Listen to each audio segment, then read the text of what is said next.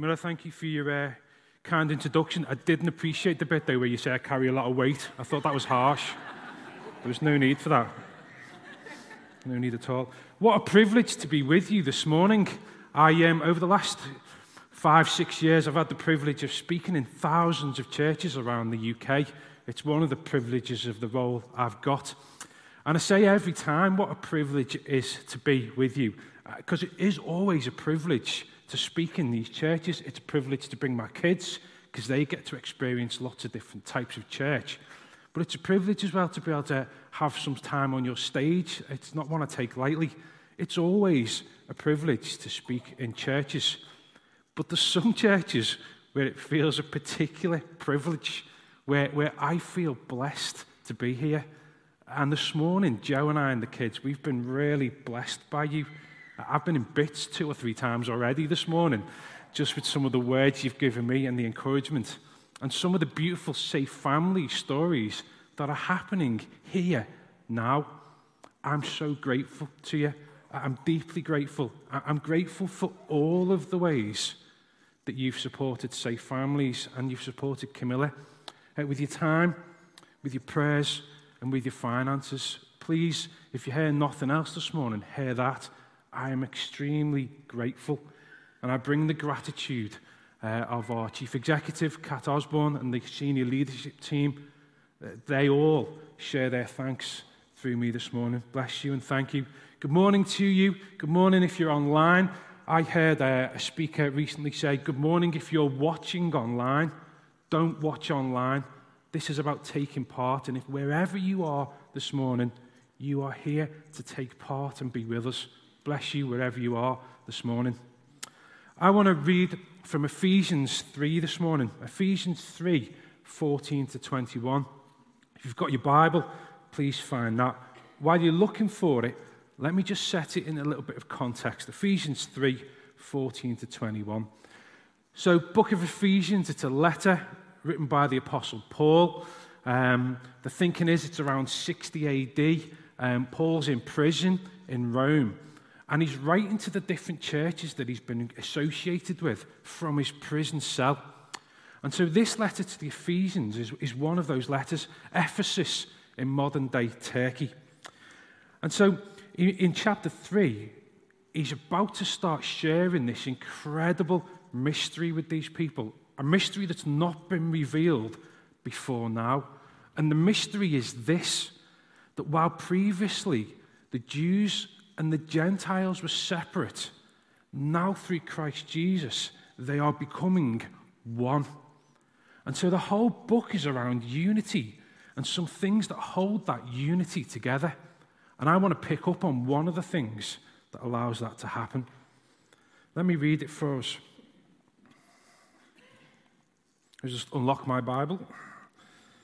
There we are. So this is Ephesians 3, verse 14. So I've said it's about revealing the mystery that Christ is bringing together the Jews and the Gentiles. And he says, For this reason I kneel before the Father, from whom every family in heaven and on earth derives its name.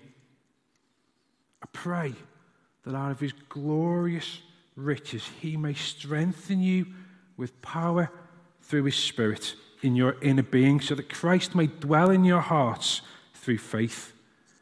And I pray that you, and this is my prayer for you, I pray that you, being rooted and established in love, may have the power, together with all the Lord's holy people, to grasp, to grasp even this morning, to grasp how wide and long and high and deep is the love of Christ, and to know this love that surpasses knowledge, that you may be filled to the measure of the fullness of God. And now to Him who is able to do immeasurably more than we can ask or imagine, according to His power that is at work within us. To Him be glory in the church in Christ Jesus throughout all generations, forever and ever. Amen. Wow, there's some truth in there for us, isn't there? If we get into what some of those passages are saying, man, there's some powerful truth in there. And if we were to look through all those truth statements, it would take us a year to do. We haven't got a year, we've got about 20 minutes. Where's the clock? At the back, yeah.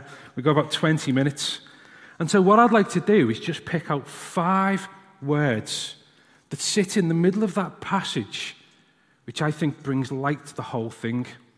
The simple gospel, we sang it before. I want to bring five words, the simple gospel from that passage, in which all of that passage, in fact, I would suggest the whole of Scripture, the whole of the gospel, the whole of creation, I think pivots on these five words.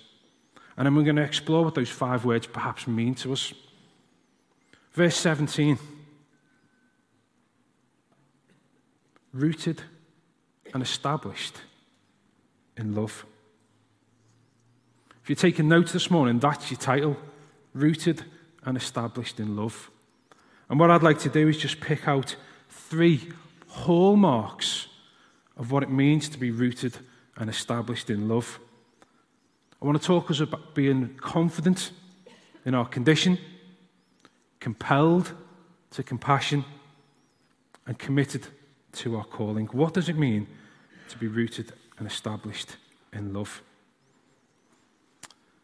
Let's look at that first one confidence in their condition, confidence in our condition.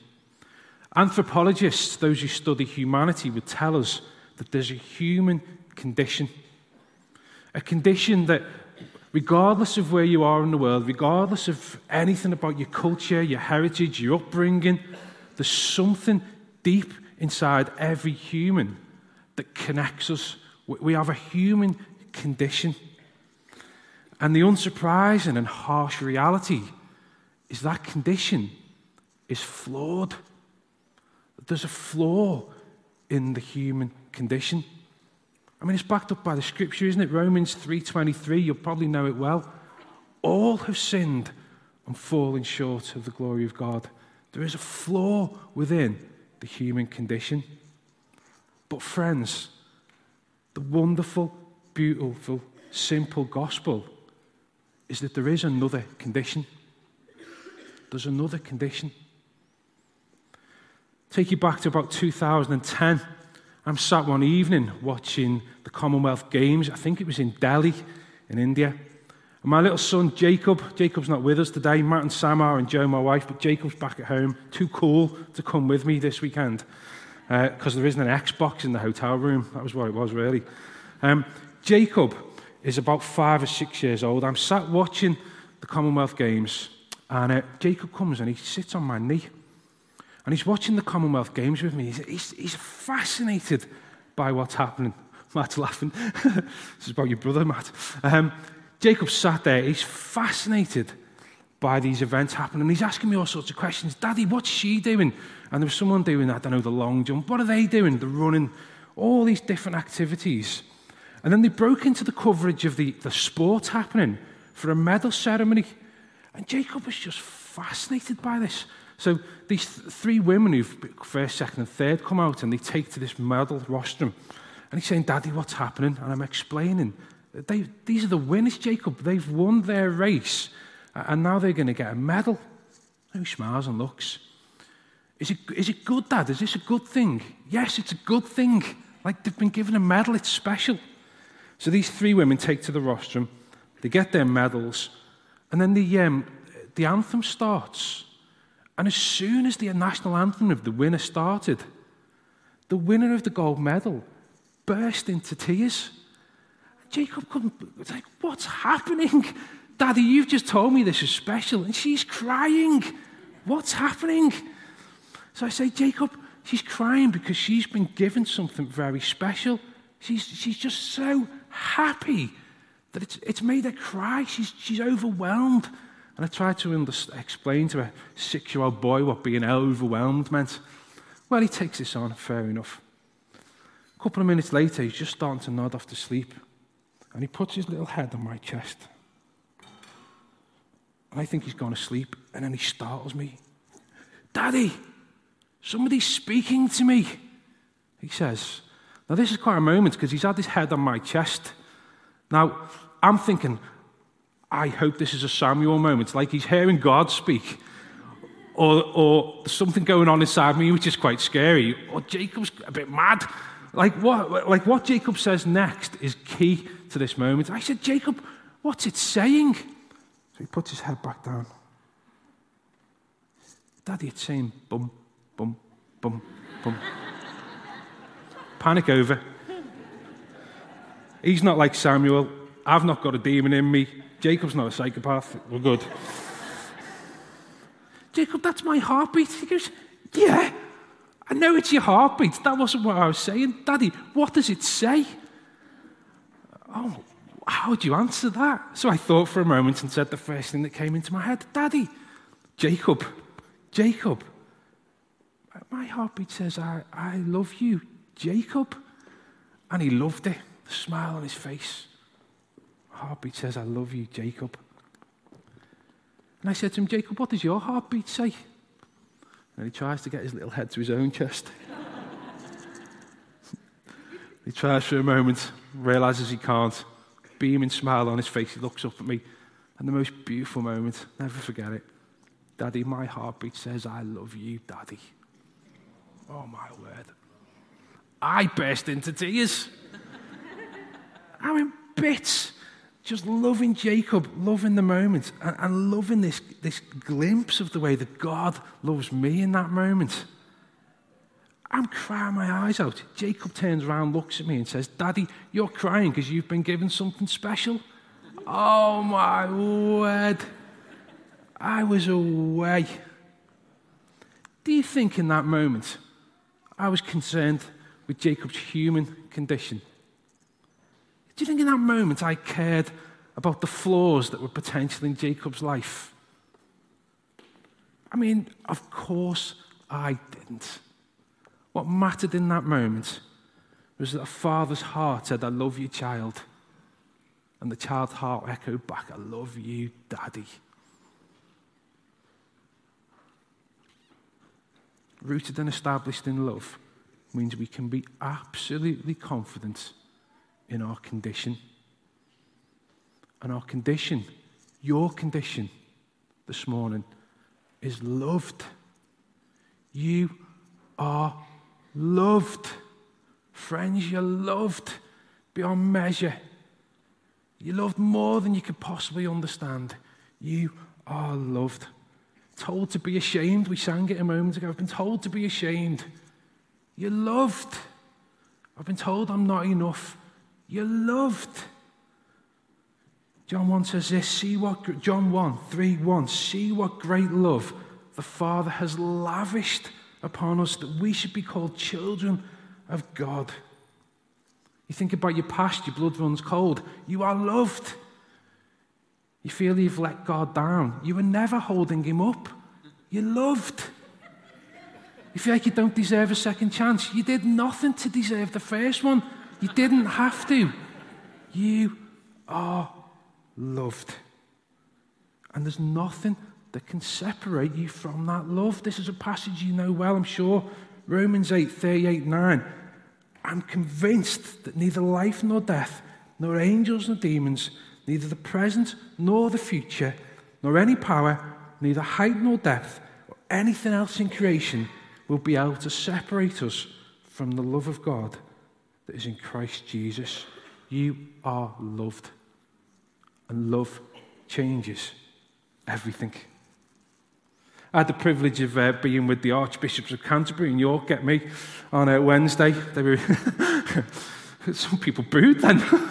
wow. Did not expect that. I thought you'd think I was amazing because I've been with those boys. You booed at them. Um, they've done a report, spent two years on it. It's a brilliant report. We've been involved as Safe Families, talking about families and households and what makes families and households thrive. You know what the answer is? You know what the conclusion they came to after two years? Love matters. Amen. Love matters. Know your condition. When you're rooted and established in love, you can be absolutely confident in your condition as loved. Point two compelled to compassion. When we're rooted and established in love, we can't help but show compassion to those around us. Why is that? Well, it's because God's love isn't just a, a feeling, it's not just a status. We're not just loved. The love is a tangible force that moves and shapes us, it stirs us to action. Love in the kingdom of God is both noun and verb. We can be stirred to action. And one of the hallmarks of knowing that you are rooted and established in love is that you are moved to compassion. And I already know that as a church, loads of you have compassion for BCP. It flows out of you. It's one of the reasons it's such a privilege to be here. Your love for this community is breathtaking.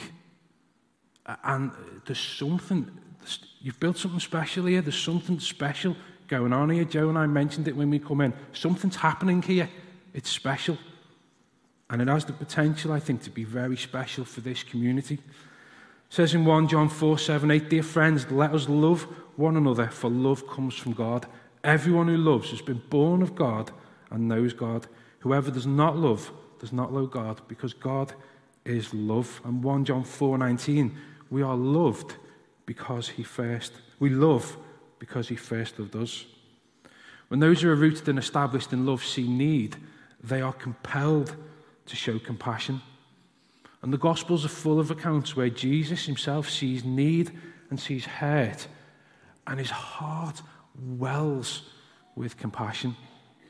And that's the calling on us, where we see need, show our compassion. The thing is, as well, is that Jesus sees your need this morning, he sees your hurt. And as much as we're called to show compassion to others, Jesus wants to show deep compassion to you this morning. If you're hurting, if you're in need, Jesus is compassionate for you and for those needs. When you see need, you show compassion. And if not, why not? There's the challenge to us. If being rooted and established in love means that we're compelled to compassion, and when we see need, we don't have that sense of compassion, then there's a challenge for us to consider what that means for us isn't there? And I lay that down as a challenge to you. My final point before we move on to some time in ministry committed to our calling. Max Lucado, in The Applause of Heaven, describes his threadbare jumper that sits in his wardrobe. The colours are a bit off, it's looking a bit ropey, and in truth, much like I feel, the, uh, the size of the jumper and the size of his waist are no longer in alignment. Uh, he says the jumper is never, ever going to come out the wardrobe, but he's never going to throw it away. Why will he never throw the jumper away? Well, because his mum knitted it for him with love, and his mum's no longer with us. Functionally, the jumper is useless, but the value isn't in the function. The value is in something else. The value is in who it was created by.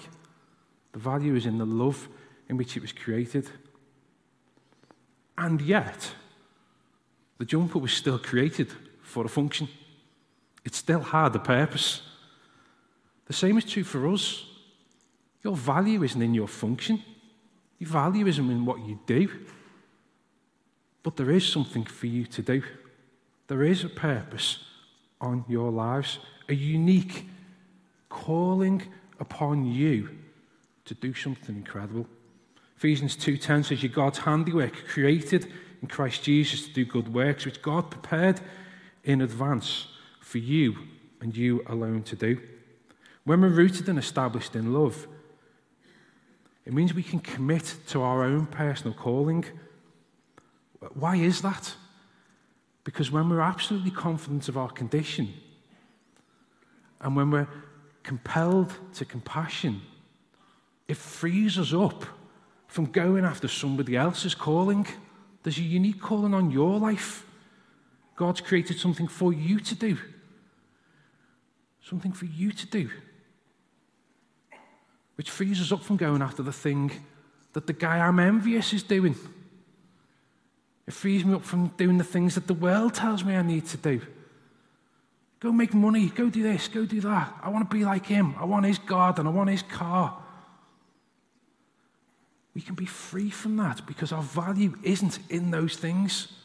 Our value is in our Creator and His love for us. And that means we can go after the calling upon our lives. Throw off those things that hinder you, throw off the things that hold you back.